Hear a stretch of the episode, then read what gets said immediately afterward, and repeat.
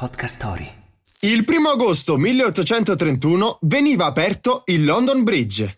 Wake up! Wake up!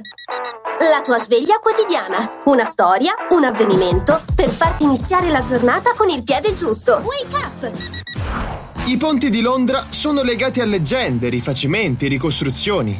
A volte vengono confusi dai più disattenti l'uno con l'altro. E su questo torneremo più avanti. Dopo millenni di storia, dai Romani all'età moderna, il London Bridge nacque nuovamente nel milleottocentotrentuno, con un costo di dodici milioni di sterline e una cerimonia di inaugurazione grandiosa, celebrata alla presenza di Sua Maestà Re Guglielmo quarto.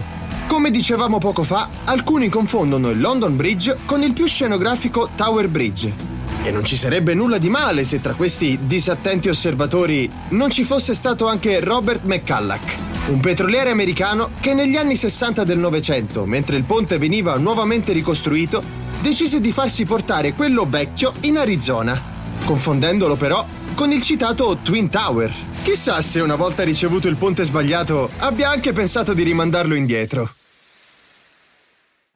Se hai voglia di nuove avventure e notizie, non perderti gli altri podcast su Podcast Story. Scarica l'app su Google Play e App Store e inizia subito a esplorare.